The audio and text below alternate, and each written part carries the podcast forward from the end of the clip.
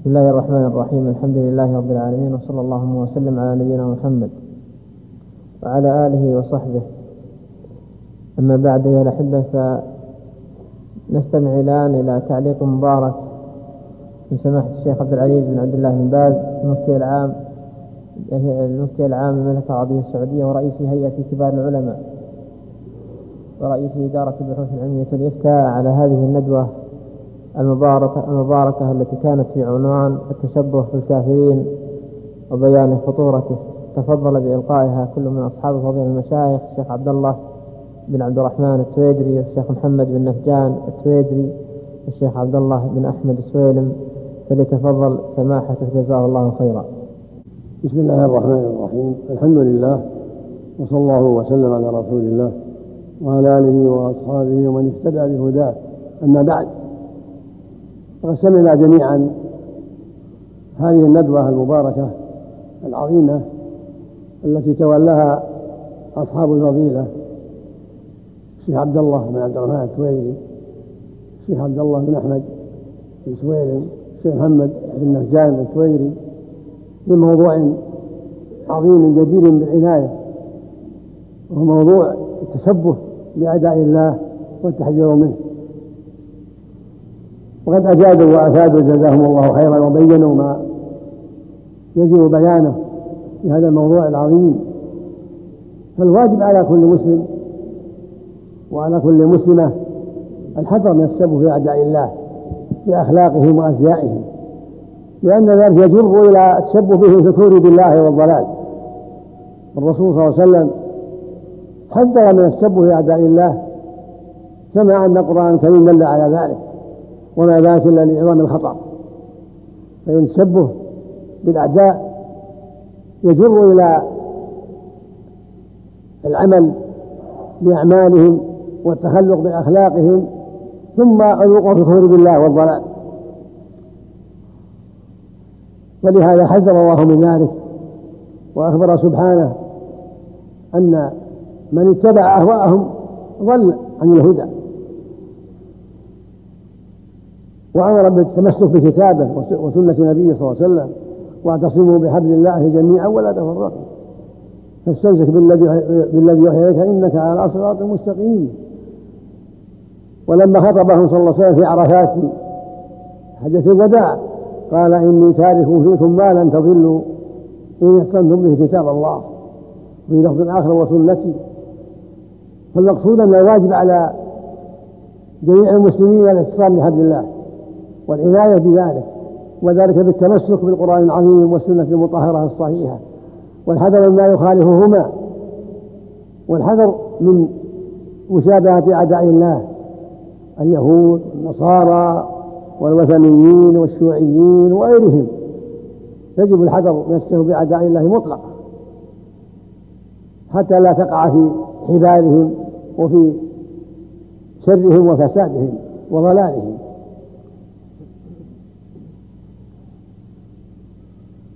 وسمعت قوله صلى الله عليه وسلم من شبه بقوم فهو منهم. هذا خطير أمر خطير.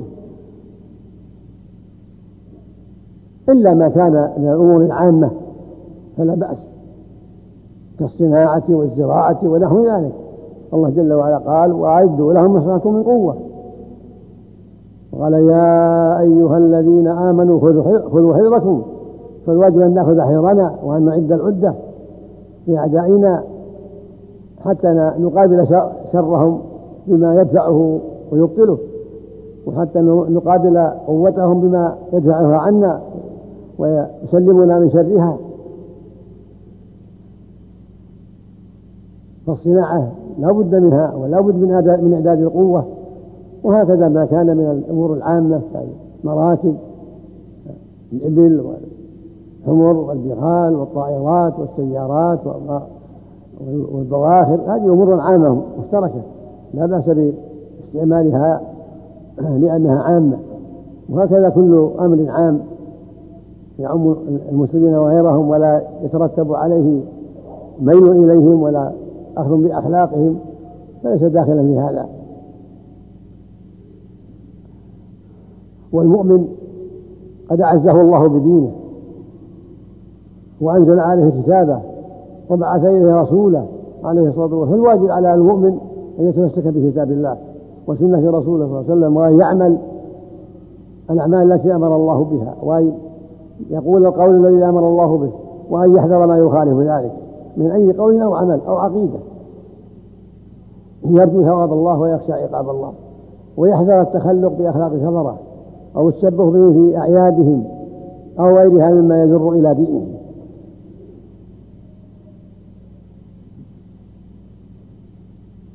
فالواجب بغضهم في الله ومعاداتهم في الله والحذر من الركون إليهم. ولا تركوا إلى جنان فتمسكوا النار. فالمؤمن قد أعزه الله بدينه ورفع شأنه فالواجب عليه يتمسك بدينه وأن يستقيم عليه وأن يعتصم به وأن يحذر ما يخالف ذلك.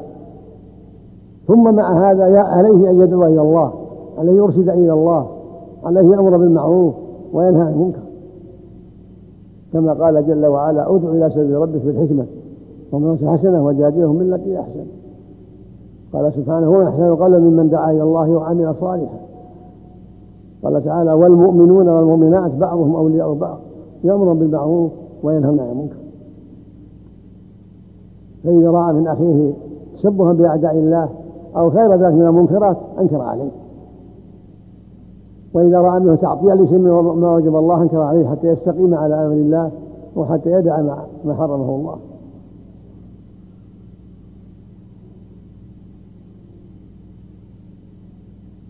وهذا يعم الرجال والنساء.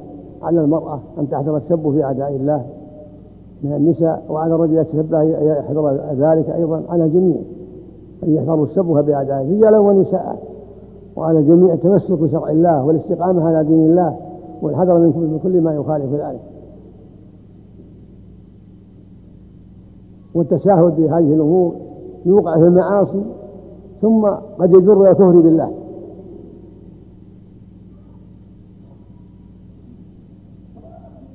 والله سبحانه أوجب على المؤمنين بل أوجب على المكلفين جميعا التمسك بدينه والاستقامة عليه حتى الموت. إن الذين قالوا ربنا الله ثم استقاموا يعني إلى الموت. فلا خوف عليهم ولا هم يحزنون. تتنزل عليهم الملائكة ألا تخافوا ولا تحزنوا وأبشروا بالجنة التي كنتم توعدون. ويقول سبحانه فاستقم كما أمرت. يعني اثبت على الحق والزمه إلى الموت.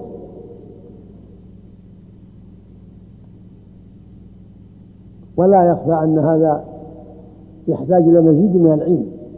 فالمؤمن يتعلم ويتفقه.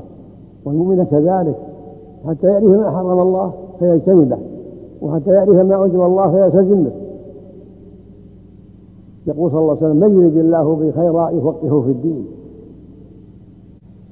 فعلى المؤمن أن يسأل ويتفقه في الدين ويتعلم ومن ذلك تدبر القرآن. تدبر القرآن فيه الهدى والنور. كتاب أنزلناه إليك مبارك ليدبروا آياته. فالواجب تدبر القرآن والعناية بفهم معناه حتى تعلم ما أوجب الله وما حرم الله وحتى تعرف الطريق الذي يوصلك إلى الله وإلى كرامته وجنته. وهكذا السنة عليك أن تعتني بها وأن تحفظ ما صح منها حسب الطاقة وأن تسأل أهل العلم عما أشكل عليك. فاسألوا أهل الذكر إن كنتم لا تعلمون.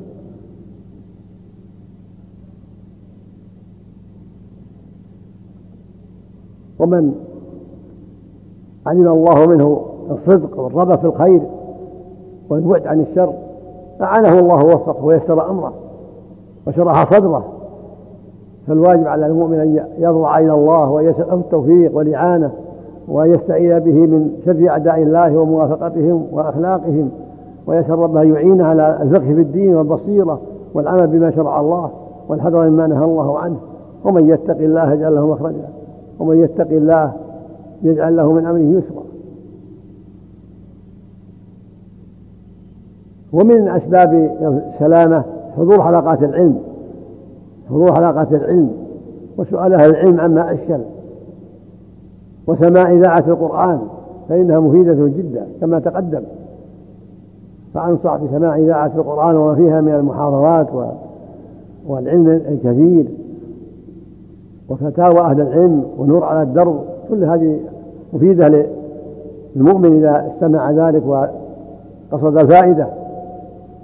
فالوصية العناية بسماع آيات القرآن وسماع الأشرطة الطيبة التي صدرت منها للعلم والتواصي بهذا الشيء والبحث عما أشكل والسؤال عما أشكل حتى تسلم من شر أعداء الله وحتى تسلم من من شر عدوك الشيطان. بالعلم النافع والعمل الصالح والثقة بالله والإصرام بحبله والتوكل عليه والحذر مما يخالف شرعه. ومن يتوكل وهو حسبه. ومن يتق الله يجعل له مخرجا. ومن يتق الله يكفر له سيئاته ويضل له أجرا. يا أيها الذين آمنوا إن تتقوا الله يجعل لكم فرقانا فمن اتقاه سبحانه وجاهد نفسه أعطاه الله القرآن أعطاه الله البصيرة ووفقه وهداه للسلوك في طريق الحق. نسأل الله أن يوفقنا وإياكم للعلم النافع والعمل الصالح والفقه في الدين وأن يعيننا وإياكم من شرور النفس وسيئات العمل ومن مشابهة أعداء الله. إنه جواد كريم وصلى الله وسلم على نبينا محمد وعلى آله وأصحابه.